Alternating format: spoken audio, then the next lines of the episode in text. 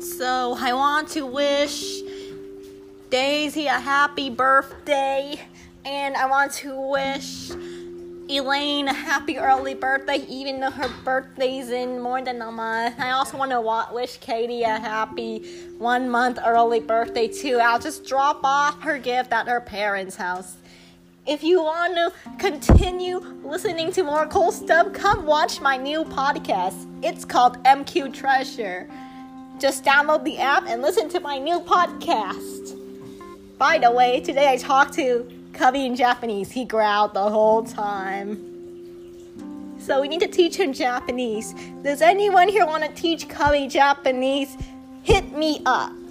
Okay, bye.